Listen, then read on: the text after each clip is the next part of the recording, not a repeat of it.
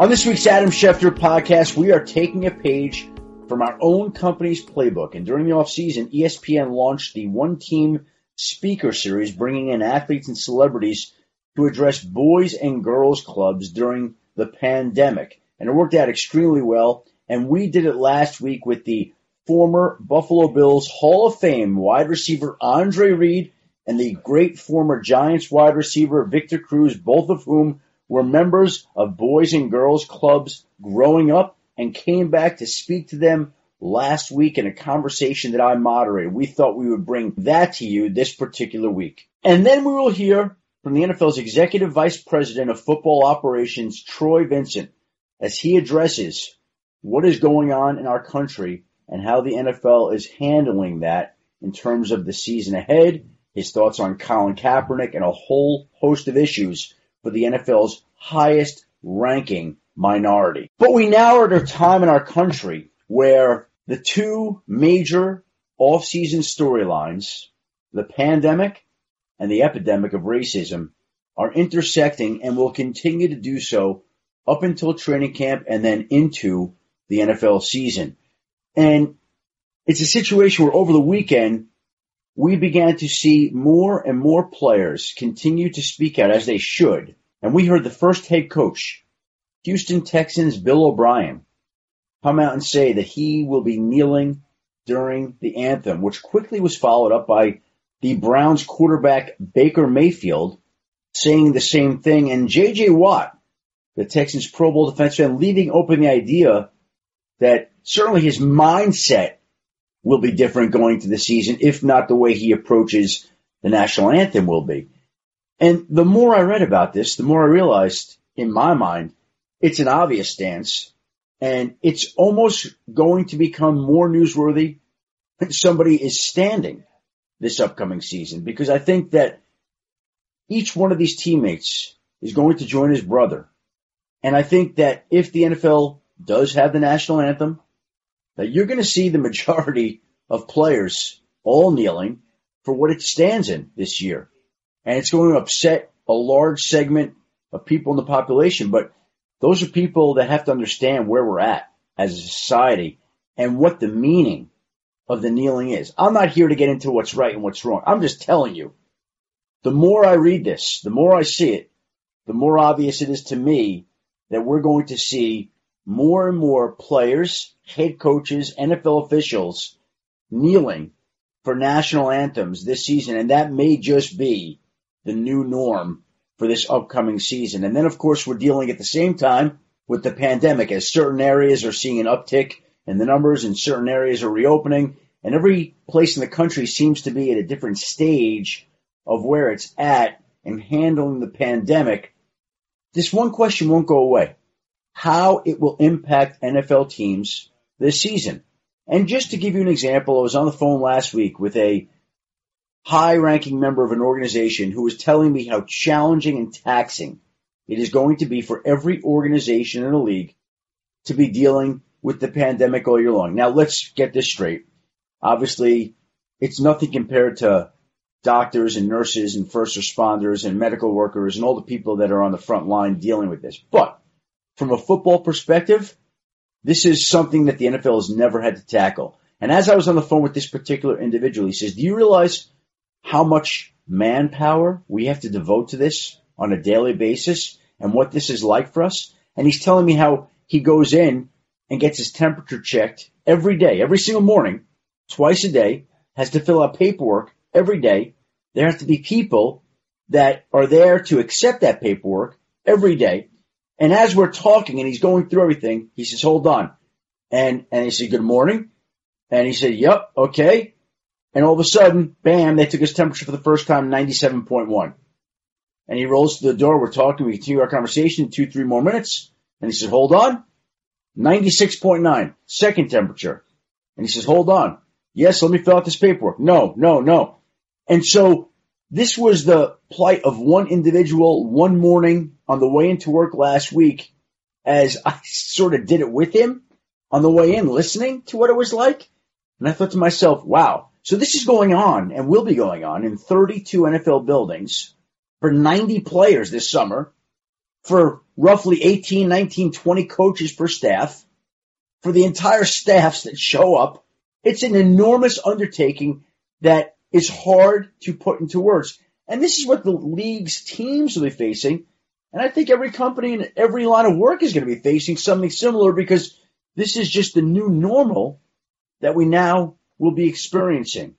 And it's a reminder every day. Even this morning, I picked up the newspaper. Yes, I still read the newspaper and was reading about schools in my area are considering the measures they'll be taking if and when they can open schools in the fall. And I said to myself, wow, oh wow, are we living in different times?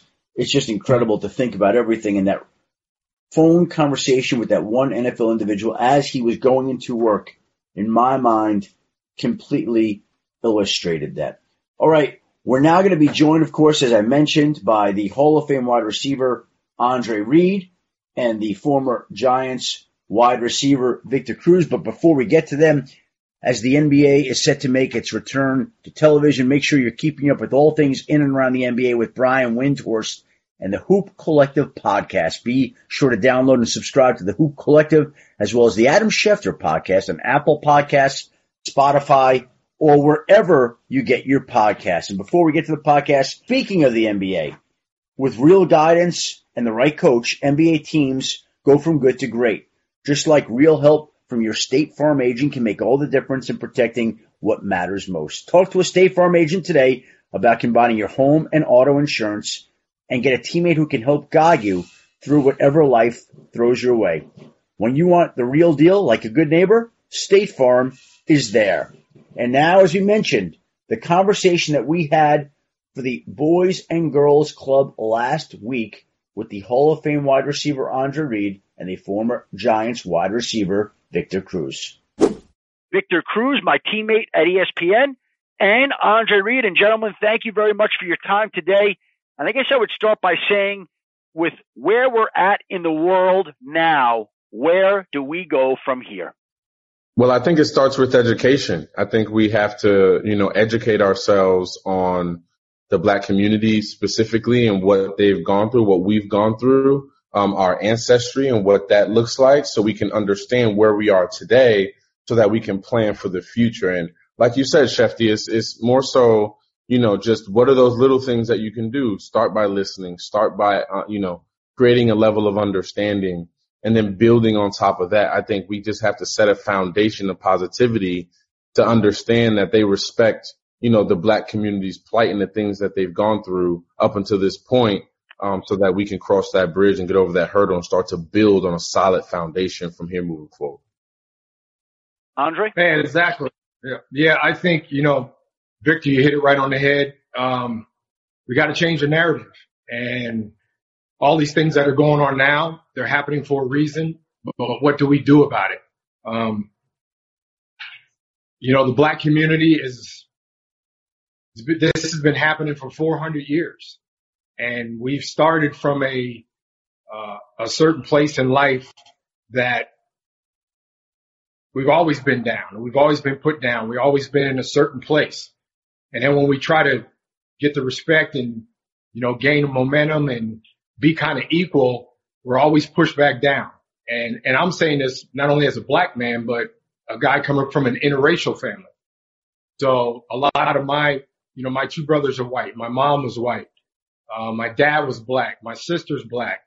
My brother's kids are all white. So, you know, as a kid, I, I went through some really crazy times and, you know, I was trying to figure out what my identity was.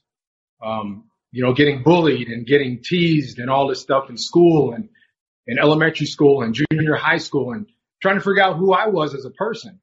And if it wasn't for sports, and I know as sports, you know, individuals, um, that gave me the identity really that I needed, uh, for myself, regardless of skin color, uh, where I lived economically, it didn't matter, but, um, not everybody has that. Everybody has, can play sports and be great at what they did. So where do we go from here is we got to listen. Just as Victor said, we're all quick to judge, but we don't listen. And once we figure that out, and then get everybody together on the same page. And we talk about again sports for us to be successful. Everybody has to be on the same page. And right now, this country is not on the same page. And we, when we turn the pages, sometimes we have to go backwards and read what we did to move forward. And, um, you know, it starts with, uh, you know, all the people at the highest level, um, all the way to the, uh, the people at the so-called bottom, if you want to call it. So that's, uh, you know, to me, that's the narrative that needs to be changed. We're going to move ahead for a moment, but before we do, I want to ask you, Andre, about being bullied. You brought up being bullied. Was that because you were the child of an interracial couple? Yes, exactly. And I lived in a predominantly black neighborhood, but I went to school with uh, every race, race and ethnicity you can think of. You know, I went to school with Puerto Ricans and had a couple Syrians in there, and we had white, we had black, we had, oh man, you name it. So the melting pot was there. Uh, and many a times, you know, I would get bullied because I was in that melting pot by the so-called higher up kids. And, um, again, it, it, was a problem. And I used to talk to my mom and dad about it. And my dad was such a, you know, he was a, came from Virginia and grew up in, you know, grew up in Lynchburg, Virginia. And my dad was just one of those guys that don't worry about what they say, just be yourself and that'll take care of everything. And, you know, my mom was scared for me. She was actually, she even told me as a kid that I protected you just a little bit more than, than your brothers and your sister because you were so-called the black sheep of the family. And, uh, I never knew what that meant, but now I do. I mean, of course I know what that means now. So, um, you know, the bullying was you know, almost every other day. And it was, uh, again, it was sports that really took my mind off of all those things that were happening, but there's no doubt about it. It was very evident. Victor, did you have any experiences like that growing up that shaped you at all that Andre's talking about? Yeah, I mean, there were instances growing up where I had, you know, growing up and being half black and half Puerto Rican. I mean, there, you know, I challenged, I had some of those issues as well, just going through school and, you know, having my black friends on one side and my Spanish friends on the other side and those, those two sides not really commingling as much. You know what I mean? And that obviously that's a whole separate issue for a whole other day, but it's still that same feeling of, um, of exactly that as my little one runs by in the distance. Um, but yeah, so it's just a, you know, I, I just remember those feelings and those feelings of, having to make that decision at a young age. I was only 11, 12, you know, maybe even younger where I'm just like, why can I bring him over here and not be over there? You know, how, why aren't these two parts of my life able to coexist? And, and it, it, that was really difficult for me to understand as a kid. But, you know, as I got older and obviously, again, more education, more knowledge, I start to read and start to, you know, understand more. And then I started to understand what this world was about and what, how society had shaped you know, our thinking and our level of thinking on what was right and who to be around and what wasn't. Now, I think, I think, and hopefully both of you will agree here, that we as a society seem to be in a different place now than we were in 2017 when there was a movement in the NFL back then for social justice to end some of the type of behavior that we've seen, the police brutality, the inequality, whatever it may be. And do you think that we as a society, and I'll start with you, Victor, are better positioned to right the wrongs? I, I, think in this moment that we stand, I believe so, because mainly because the cat's out the bag now. You can't claim ignorance. You can't claim that you don't see it. You can't claim that it isn't happening. You know, it's in your face. It's every time you open up your Instagram. It's every time you have a conversation about it. It's every time you put the news on. It's there in your face, vivid in plain sight. So you can't turn the blind eye to it anymore. So I think companies and people and, and just different and di- from all walks of life are going to start to change the way they operate and start to listen to the black voice a little bit more so that they go about this on a more diverse platform and make things better for the future. But again, you know, this is the, we got to set the foundation. You know, this is where we begin that process and it has to begin on solid foundation in order for us to grow. Andre? Exactly. Exactly. A foundation is, you know, no house is built without a great foundation. And right. all these uh, different organizations right now are needed tremendously uh, to build this foundation because it's been broken down. Uh, been broken down by many different things. Um, you know, my pastor here in, in San Diego, his name is Miles McPherson. I don't know if you guys know Miles. He, he played in the NFL uh, for the Chargers here in San Diego. And he talks about a book that he uh, just wrote called The Third Option. And this book really, I haven't read it yet, but I know what the gist of it means. And this is a perfect time for his book because of not only what the country's going through, but it's all these little things that are happening that we need to realize um, that this book can teach us about inequality and social injustice. Um, and he talks about blind spots, just like when you drive your car, um, you got to look in your blind spot because somebody can come up around you, you not know it. And we have to evaluate what our blind spot blind spots are, and we have to admit that we all are in blind spots. And again, uh, just as Victor said, that a foundation really can get rid of those blind blind spots, and we can figure out really what's going on, evaluate it, and uh, you know go to the root of it, and everybody's in this together and uh, move forward. So um, I'm really uh, excited about reading his book. It's it's uh, it's perfect timing for what's happening in the country right now, and uh, it's, it's kind of a perfect metaphor for what's going on. Now, Andre, you played the majority of your career in Buffalo, and recently Buffalo was in the news with the police officers mm-hmm. shoving over that 75 year old gentleman. Were you surprised what took place there over the past week? As Jackie from the B&G in Buffalo asked, and how was your experience in Buffalo when you were there?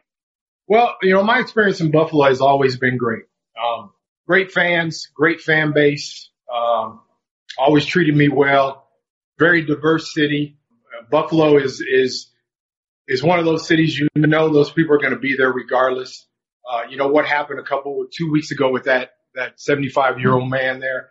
Was I shocked? Uh, in a way, I was because you know I've been up in Buffalo most of my life and know the people, but that's been going on the last 12, 15 days all around the country.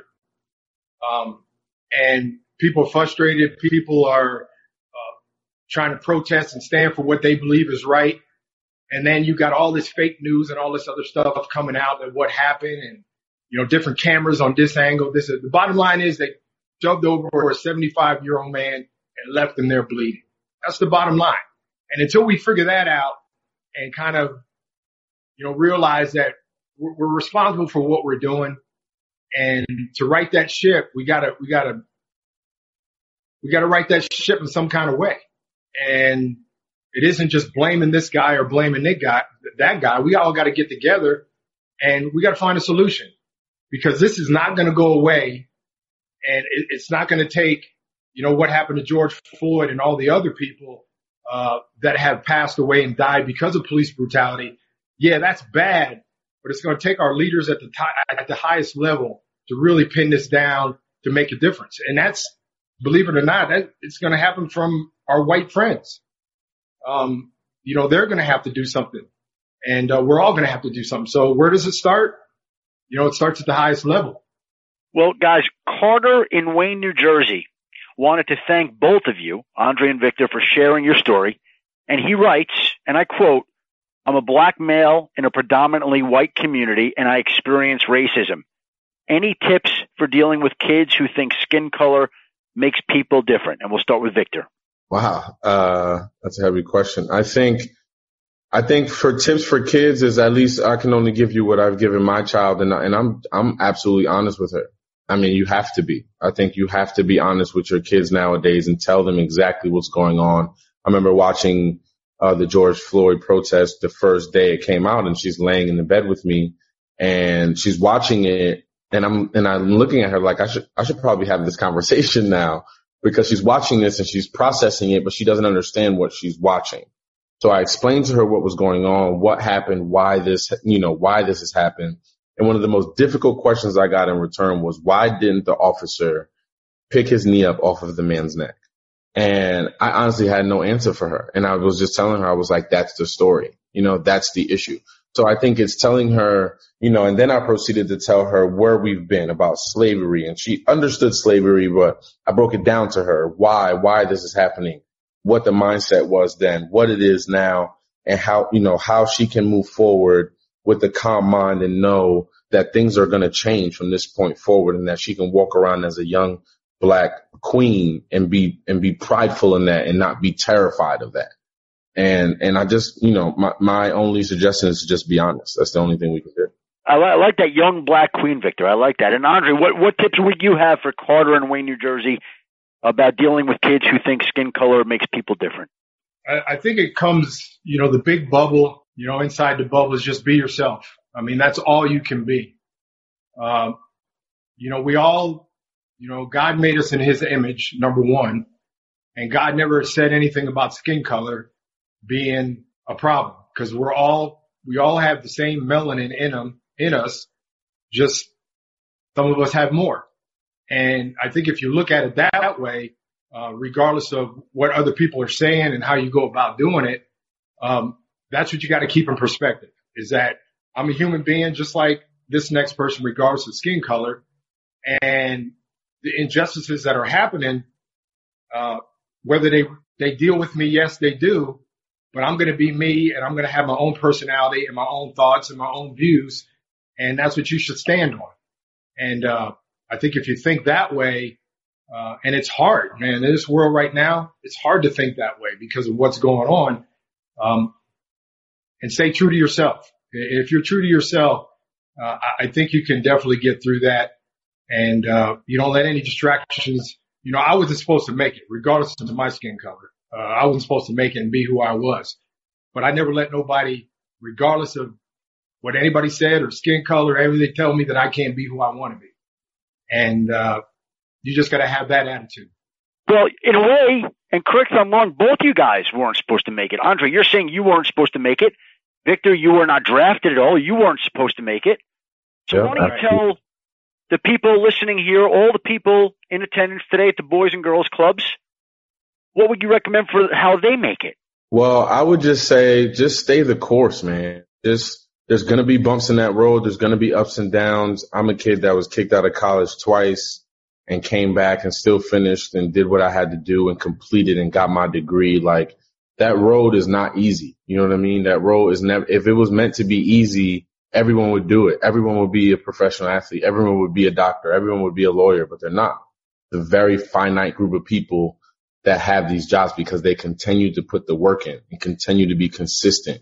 And I promise you that that consistency will lead you somewhere great and lead you somewhere to wherever your heart desires if you just continue to stay the course, believe in yourself, believe in what's right, and positive and good things will happen. Andre? Yeah, um, you know, my my my two kids are again, I said this earlier. My son looks just like your typical white kid, and my daughter looks like your half black, half white kid. And uh, you know, I have to and they're older now, they're 26 and 24 now. But as they were growing up, what I had to reiterate to them mostly was that my daughter is that you look different than the next person, but you're a minority and so you're a I don't even know how to say this. You're a minority, but you really aren't a minority. And I had to tell my son that too. And, you know, trying to explain that to him, you know, I'm not the great, greatest of explaining things, but when it comes to race, because I went through it too, you know, I hope they understood what I meant. And, uh, yeah, so that's, you know, that's, that's what I try to tell them, what I tried to tell You know, this is going to be the last question here, but I want to leave everybody at the Boys and Girls Clubs with a message of hope and inspiration. Give the people in attendance today a message of hope, and it could be pertaining to world events today. It could be for a way that they go about their childhood and school careers into their professional careers, a message of hope there. Victor, I'm going to start with you, and I want you to give the people listening today a message of hope and inspiration. Well, for starters, man, I just want everybody to be kind. I think that let's just practice being kind to one another. Let's just practice empathy. Let's practice understanding and, and just trying to put yourself in other people's shoes and, and see what they will go through and, and put yourself in their mindsets that may, you know, that may have less than you or, you know, just try to be understanding in life and educate yourself. Educate yourself, educate yourself, educate yourself because the more knowledge that you know and the more you're able to walk into a room and articulate yourself the right way and understand what type of room you're in and how to dictate yourself and do what you need to do, the better off you will be. And then lastly, um, let, just do your part. I think everybody has a part to play in this world and has a part to play uh, in this in their own societies. You know, it starts with the world and then it shrinks down into where you are and the people that are around you in your day to day. If you can affect your community and every, and everyone follows suit, we'll be able to change the world that way. You know, so just learn how to be someone that stands up for what you believe in in your community and make sure you're setting an example and leading the way and not being a follower. Very good. Yeah, no doubt about it. Um, I, I think as a society, especially kids are so afraid to fail that, you know, if they fail one time, they think, oh, life is over and, and things aren't going to go their way. Some of the greatest athletes and greatest people on this planet have failed millions of times, thousands of mm. times. Michael Jordan, the greatest basketball player ever, missed 9,000 shots, failed many a times. So don't ever be afraid to fail. And don't ever be afraid to realize that failure is a part of success. Because that is going to make you who you are. Because if we all succeeded and it was easy, we wouldn't do all the work. We would just show up and we'd be right there, whatever. But we as a species have to fail in order to succeed. And you, as, as Victor said, you will become an example for the next person and somebody will want to be like you and they will want to talk to you and try to figure out, well, how did you do that when this happened or when that happened? And they'll give you their little thing on how it happened. And you can get all that knowledge, as he said, because knowledge is power and you will become the person you want to be and people want to be around you. So don't ever be afraid to fail because we all have and be able to listen and be able to listen to constructive criticism. And a lot of kids really don't know what constructive criticism is, is, is that when somebody tells you something, they're trying to tell you what's right for you. And you got to be receptive to what's right, what they're telling you and not think that you know everything and accept that constructive criticism because that's going to make you a better person in the long run. So, uh, you know, I hope that meant something. And so hopefully the words that Andre Reed and Victor Cruz offered there to the Boys and Girls Club last week is something that they'll remember. And what we're going to do here in future weeks is as I have these guests on, because I'm going to be speaking to the Boys and Girls Clubs for the next month, if the words we find inspiration and motivation and meaning in them, we will bring them to you on this podcast because we think that is worth sharing. Before we get to Troy Vincent, first a word from AT&T. Hey guys, I know there's a lot going on right now in the world and we're all shopping online. I just saw that AT&T started doing two really helpful things for those who want to buy a new phone or device online. They're offering fast, free, no contact delivery and curbside pickup so that online shopping is as simple and safe as possible. On top of that, they have a flexible return policy so you can shop at ease. You can visit AT&T.com to learn how to shop online from the safety of your home 24-7, subject to change restrictions apply. And now, the former five-time Pro Bowl cornerback, the former Walter Payton Man of the Year award winner in 2002, a man who was a first round pick of the Miami Dolphins in 1992 before going on to play for the Eagles, Bills, Redskins, and becoming the NFL's executive vice president of football operations, Troy Vincent. Troy Vincent, a man who is directly responsible for putting together the NFL and Black College Football Hall of Fame third annual quarterback coaching summit, which basically uh, is the NFL working in partnership with the Black College Football Hall of Fame for the third summit, which will take place virtually June 22nd and June 23rd when the NFL and NCAA assistant coaches will take part in a two day program to experience professional development and networking opportunities with NFL club executives, which should be a big step to helping some of these coaching candidates get some experience and some recognition and some contacts that they could use to help take the next steps in their career. But before we get to that, Troy, I want to say, could you ever have imagined going through an off season like this one with the pandemic, with the protests, with everything that has taken place so far?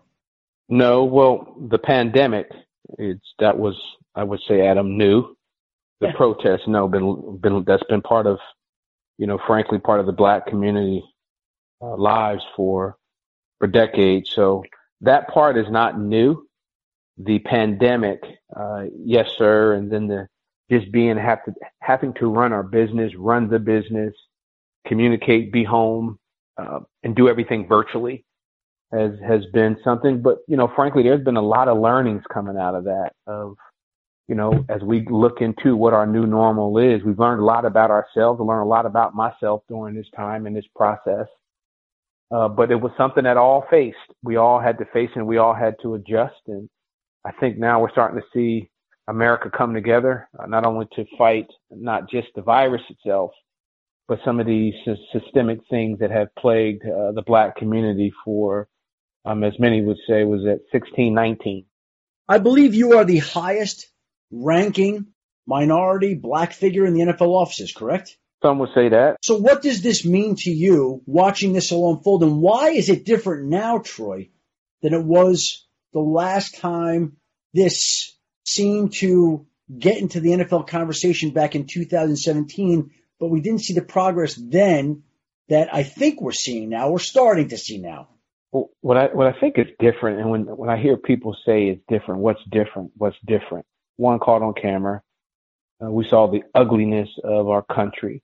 Uh, we saw the brutality that whether you're black, white, young, old, we all that was one area that we all agreed. One thing that we saw that we disagreed that this uh, this murder was not was not right.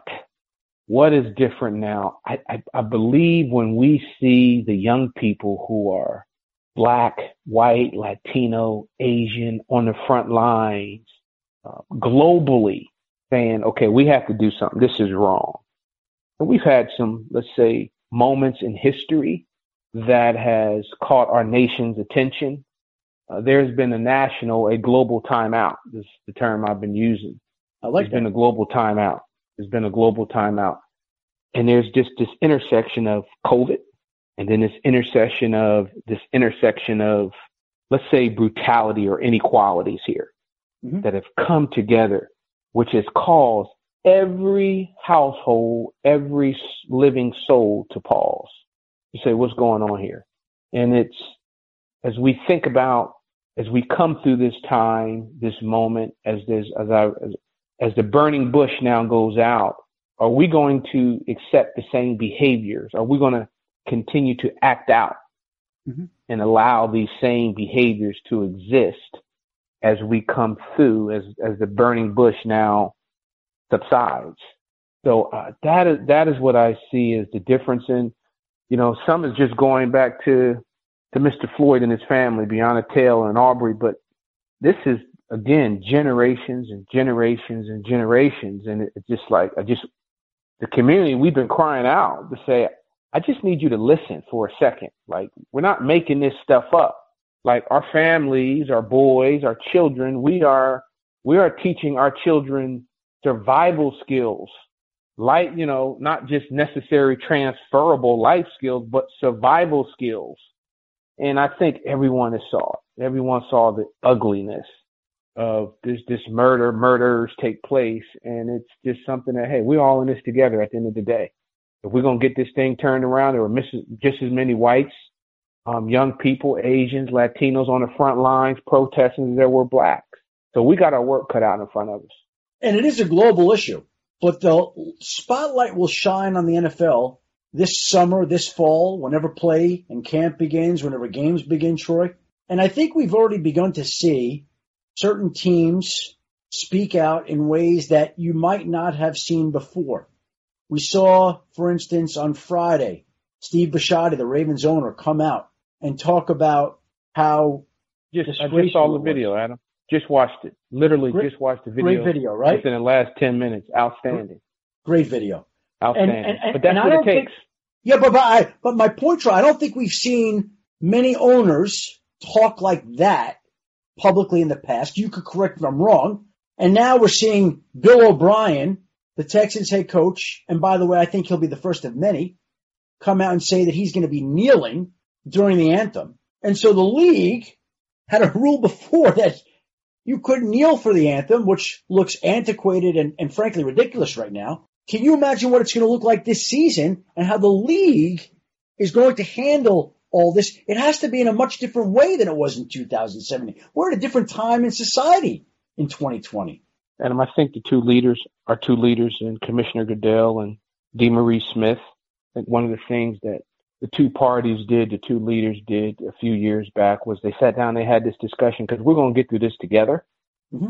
Whether it's the policy, how we treat the players, uh, what we get behind, and I think I know that that, that same thing will take place. Uh, whether it's policy or just how we go about handling these issues moving forward. But to their credit, they worked it out. The two organizations, the two leaders, um, I don't think there's much debate. They won't have much debate around this issue. And when I see Steve uh, Bisciotti and you've just seen Arthur Blank and Bidwell, I mean, you've just seen everybody, the coaches. Um, what we would say is we thank you because we need allies. And I say we, men of color, families of color, we need our white allies to see what we see um, and feel the pain and it is great to see people disgusted and angry. Now we have to put all of that energy into driving solutions, all the passion, everything that we've seen take place over the last month. We now have to say, okay, what are the solutions? And what's more importantly that we don't talk about that we have to is that it's so important that we as a society, we make sure that we we put our arms around our law enforcement men and women. You know, we've seen some ugliness, but the vast majority of the men and women that serve our communities, good people, they're family people. So we have to, we got work to do because there's a, a reimagining and a, rebranding of the, the men and women who serve our communities. Yeah. And we've seen some ugly heads roar up of things that we don't like that people that should not be serving their community not talked about a lot, but all of these things have to be discussed on how are we going to move forward because we need the men and women that serve our communities. They're important. Um, so we have to do this together. But I'm happy what I'm seeing. It's necessary. The disruption is necessary for change. And I agree. And you have a lot of allies. But I would ask you, as a black man, as the executive vice president of football operations for the NFL, how do you envision this season unfolding right now? How does the uh, NFL help in this process as the season goes on? Whereas before, it became something of a polarizing, divisive issue. I would say we we we've seen this movie before, and like the tape, exactly. As an athlete, as an athlete prepares, you see what you've done well, and as we say, the eye in the sky doesn't lie. That third eye in the sky doesn't lie. And if we just rewind the tape on what took place, the disruption, uh, unorganized, there were times where we were together and then disagreements. And I think we all have to pause now and say, okay, what do we all want? And how do we integrate, as I mentioned earlier in the week on Good Morning Football, how do we integrate the love of the athlete on Sunday, Monday and Thursday? We, how do we the love that we see for the athlete when he is entertaining us.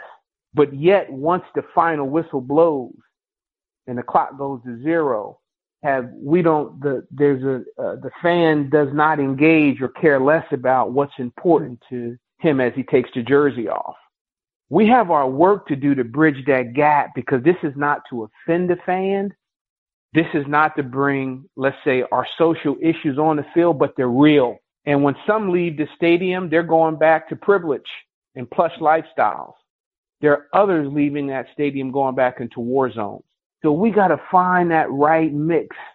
And it all starts with love and finding those common areas and be able to speak the truth. And sometimes um, it's going to be disruptive. It's going to be uncomfortable.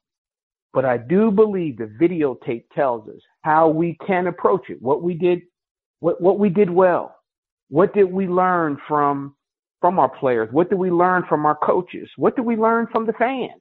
And there's some time here where we can come together and say, okay, how does our sport, professional football, play a role in sharing in on the responsibility of driving change? Well, Troy Roger Goodell, the commissioner, made a big statement in response to the NFL players asking for the league to take action. And current events have brought diversity and inclusion to the forefront of the conversation about hiring practices, about companies that have spoken out. How's the NFL addressing diversity, equity, and inclusion off the field? Off the field, where you're talking about that being so important to when these guys stop playing. We well, I mean, Adam, we've spent uh, an enormous amount of time, most of my time this particular off season, outside of working inside of getting things right and officiating. All of the time was spent on our diversity, equity, inclusion efforts, um, along with the owners and some external folks, and really diving in, taking a real look at examining everything and say, okay, how do we get better? Because actually what we see manifest on the outside is really is an example, is a manifestation of what's going on or what may be broken on the inside. So the focus has always been, okay, the, the sidelines, what the camera's actually watching. But when, when we come internally, that's when we have to do the real assessment. And that starts with, we call it the seven point mobility plan and it's critical that we talk about it. What's the seven point mobility plan? It's club and league education around diversity, equity, and inclusion. Club and league each having a diversity and equity plan for their organization, a, a thought out strategic plan for their organization. Pipeline identification. Where's the pipeline coming from? We're talking C suite and on the field. So you have the the revenue and the non-revenue side. Where's the pipeline? Next, development. As the individuals are being developed, I mean, identified, what development plan are we putting in place? Networking is critical. How do we engage people with folks they don't know to become more familiar? We see that's critical in the hiring cycle, whether it's head coaching job, general manager job, IT, finance, legal, networking opportunities which I thought was really the hub and the key was our data collection. Now having a universal data collection where each of us now, 32 clubs, LA, New Jersey, New York, we have one centralized place that we can now pull in all the data to truly assess what's going on. We can learn from one another. And then that seventh, that the last point is reporting. Reporting, measuring. How do we report?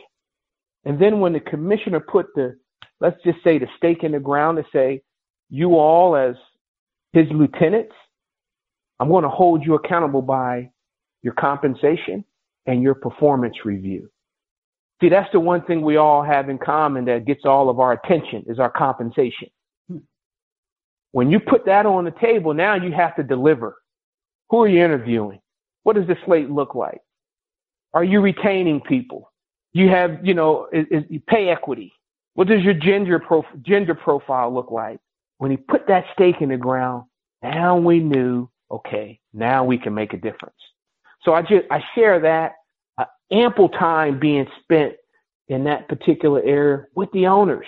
Yep. And then lastly, from a policy standpoint, I think this is critical there was a lot of noise around a possible resolution of that they call draft picks and so on and so forth. But yeah. there wasn't a lot of discussion around the mobility policy. We call it the anti-tampering. And what now, we have and you're talking, you're that, talking about, mm-hmm. you're talking about as it pertains to teams interviewing and hiring minority head coaching candidates, correct? Critical. Yes, sir. Yes, sir. Critical, Adam. Critical. Why is it critical? We've had a policy that have been in place for decades. And this policy, and there's been study after study, disproportionately affected men of color, where the mobility to even go and interview for a job was denied. So getting that policy approved, great job by by by ownership. That was the, the uh, as we would say the linchpin. Uh, we hope that there's some some short, intermediate, and long-term outcomes on many of the things that we're going that, that we've mapped out. So we got a lot of work to do. But Troy, right now, and to me, it's amazing. This issue got some attention before. It probably didn't get as much as it should have, but in light of all the events that have occurred and unfolded over the last few weeks, there's no way that this issue will not garner more attention in the future if the hiring practices continue. But as of today, the NFL has three black head coaches and two black general managers. And that's an issue going forward. So what can the league do? What can club leadership do to identify that diverse talent? Is this quarterback coaching summit something that will help these teams and help move that process along? Because those numbers will not work in the future. Adam, that is the that is the overall objective of the QB summit is to acknowledge, showcase quarterbacks or offensive mind of some of the, the youngest, brightest, innovative, most successful offensive minds in the game. Now we've heard, which is completely false, mm-hmm. which is completely a complete lie, that there is no pipeline. That is absolute false. When we have men of color that have won national championships at the collegiate level over the past few years, have been wonderful play callers, bright, innovative. So the purpose of the QB summit is to highlight these individuals, to be able to walk out here and say, not only do we have a handful, but we have 80 participants. And some of these participants have won national championships, have won Super Bowls. So to say that there's no pipeline, that is false. So that is the, the, the purpose, the overall objective is but this is where we want to bring people in clubs. We got tremendous club participation this year from our owners, from our general managers, from our head coaches. And I commend them when the Mike Vrabels and the Andy Reeves and the Bruce Arians and the Chris Ballers and the Brandon Beanes, they put their hand up, didn't even have to ask them, whatever I can do to assist the efforts, I understand the plight. They're now all contributors. Okay, we got a problem and we got to fix this problem. But it first starts with an open and a willing heart to look across from someone and, and give them a, a, a, a true shot, not looking for a handout. Outside of programs like the Quarterback Summit, Troy, the league doing anything to help individual candidates in the pipeline? Yes. So we have, when we look at our Bill Walsh, our, our Bill Walsh, that's our, our, our coaching is not fellowship that is now a true pipeline. It's a, a, a, platform that is strictly geared towards pipeline. We have our NC2A coaching academy we, that we work with the NC2A. We have our um, East West Shrine game. All of these are development opportunities. The Senior Bowl, uh, Jim Nagy has been wonderful of using these different platforms to identify and develop not only the coach, but front office personnel. And using our current, you know, the brightest minds in the game. You got a call from David uh, uh, Gettleman a few few weeks ago, mm-hmm. and you can you can this atmosphere, this environment has stirred up something inside people's soul, and we have multiple platforms um, to con- that continue that year round identification, development, and we have to do our part. Um, Adam, and highlighting these men during the year. So we've been, we've been, uh, made enhancements to our media policy to make sure that assistant coaches are available to the media. Yeah. So that people can see them, so that general managers and coaches who may be in the hiring cycle the, in, in, in the coming years, they can see these people. And we as the league, we got to use our own, our own operated assets to make sure and working with the clubs that these men are recognized and acknowledged for their cl- play calling ability, their innovation, yeah. their strategy, so that when the time comes, they get a shot. You know what's interesting about that? And you and I have talked about that because we would like to highlight some of these men and we would like to make sure that they get their chance and do what we can, at least what I can from my perspective, right? And so I've gone over with you some of the men that should be in the spotlight like that. A guy like Byron Leftwich, who's the offensive coordinator in Tampa, right? And so we want to shine a spotlight on them. I went to the Buccaneers a couple of times last season during the year and a couple of weeks ago. And I said, could we get Byron on the podcast? And they sent me back a note last week that said basically that they're flattered and appreciative but that they want to stay in the background right now and they just want to concentrate on coaching. So again, there are efforts being made, but sometimes it'd be nice if, if they took that spotlight and shined it on themselves as much as they don't want to do that, as was the case with Byron. I will continue to ask black assistant coaches to come on this podcast on a regular basis. And I hope some of them will because I think there are some great candidates out there that people need to know more about. Eric Bieniemy's been on. We'll try to get him on again, but I'd like for NFL owners to be able to tune in and hear, and I'd like fans to hear how qualified some of these men are and how ready they are for a head coaching opportunity. So Adam, that's where we, we, that's the shared responsibility. That's the personal accountability. And as we go through and, and as we, we evaluate it, interviews from the past and what we've done well and what we didn't, what we haven't done well, both uh, as an organization and individually, this is part of it. This is part of people hearing and knowing who you are. This is what your counterparts do. This is not about, no, I'm going to put my head down and do my job. Yeah. That's not reality. Yeah. That is not reality. But that's part of the way we've done things in the past and the way some of, let's just say, some of the coaches, that has been their way of going about it. No, that, that doesn't get you where you want to go in this era. Hmm. Those days are over. Well, we'll look forward to hearing Byron Leftwich on this podcast. I think it would be great to get him on. I think he's got a lot to offer, and he's one of these guys that I've heard about and know a little bit about what a bright, coaching candidate he is and will be one day. And so we're happy to put that spotlight on him when he's ready. Before I let you go, Troy, there's been a lot of conversation about Colin Kaepernick and people were disappointed that the commissioner didn't mention him in his message. I'm just curious to know where you stand on that issue with all of your history with Colin Kaepernick. One, I, I, think I, know I acknowledged each of the men uh, this week for their sacrifices from Malcolm Jenkins Anquan Boldin, Colin Kaepernick, Kenny Stills, Eric Reid. Those men are recent, but I, re, I reminded this, this, we had a town hall not too, a few hours ago and just had to remind the staff members that the player protest actually started in uh, September of 20, of 2014. Ferguson, Kenny Britt. Yep.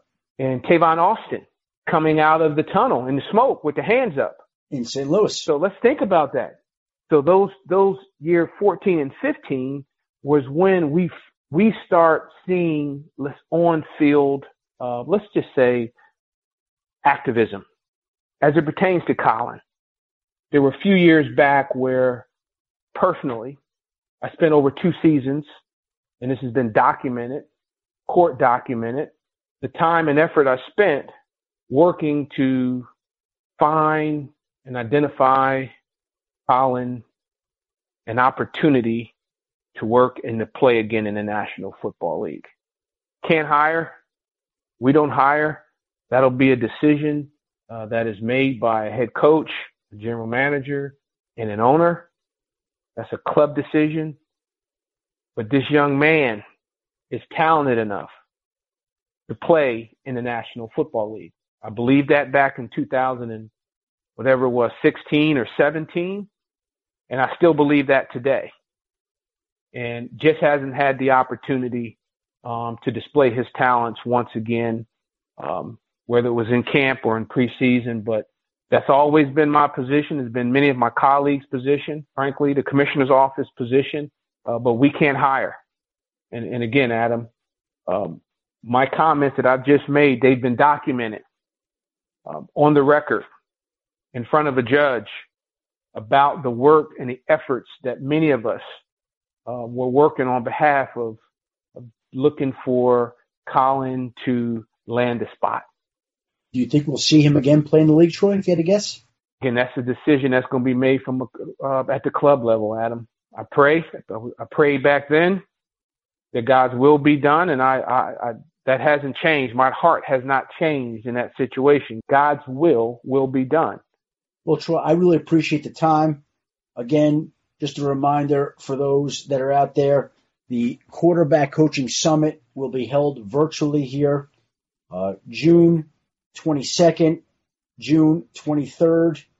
Uh, it'll be an event in which the NFL and NCAA assistant coaches will take part in a two day program to experience professional development and networking opportunities with NFL club executives. And it's the exact kind of event that I think will, well, we hope, move the process along and make it such that there are even more minority candidates being interviewed and hired for prominent coaching positions. And the man that made it all possible is Troy Vincent. And Troy, we thank you for the time today. Hope you get to enjoy some of the downtime uh, during this off season, and it should be obviously a busy and chaotic season ahead. Hey, thanks for having me. Appreciate you, Adam. And so there is Troy Vincent, the NFL's executive vice president of football operations, a man who's in a very interesting position. You heard his thoughts on Colin Kaepernick, and we continue to wait to see whether Colin Kaepernick will get a job in the league. And as we record this on Monday, June 15th, I can tell you that there hasn't been any meaningful dialogue. There has not been a team that has stepped up just yet. We'll see whether that changes before training camp or not. But to date, nobody has arranged to schedule an interview with him, a visit with him for when those are allowed back again. Nobody seems at this point in time to be willing to give him a roster spot and again, I'll give you an idea that I had, and it sounds a little crazy, but I thought the NFL should create, in this particular case, this one time, a roster exemption for the team that signs Colin Kaepernick. That way the league would help get him back in the league. And that would mean that while every team gets to carry 55 players, the team that got to sign Colin Kaepernick would have 56 players.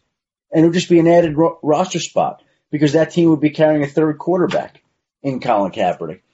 It's an idea that I think was interesting. I, I don't know that the league is going to do it. I doubt that the league is going to do it because it's such an unusual idea. But why not just create an exception for all that he's done, all that he's meant, and to ease the path for him to get back into the NFL? So if Troy Vincent wants to consider that, the NFL wants to consider that, my pleasure. It would be great to have Colin Kaepernick back in the NFL.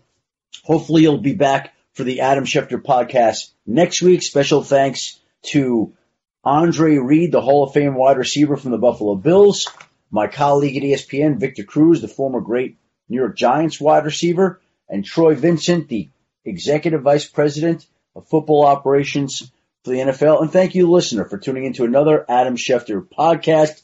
Please join us again next week when we'll be back with more special guests and more insight into the intersection of the pandemic of COVID 19 and the epidemic of racism. Until then, have a great week, everybody.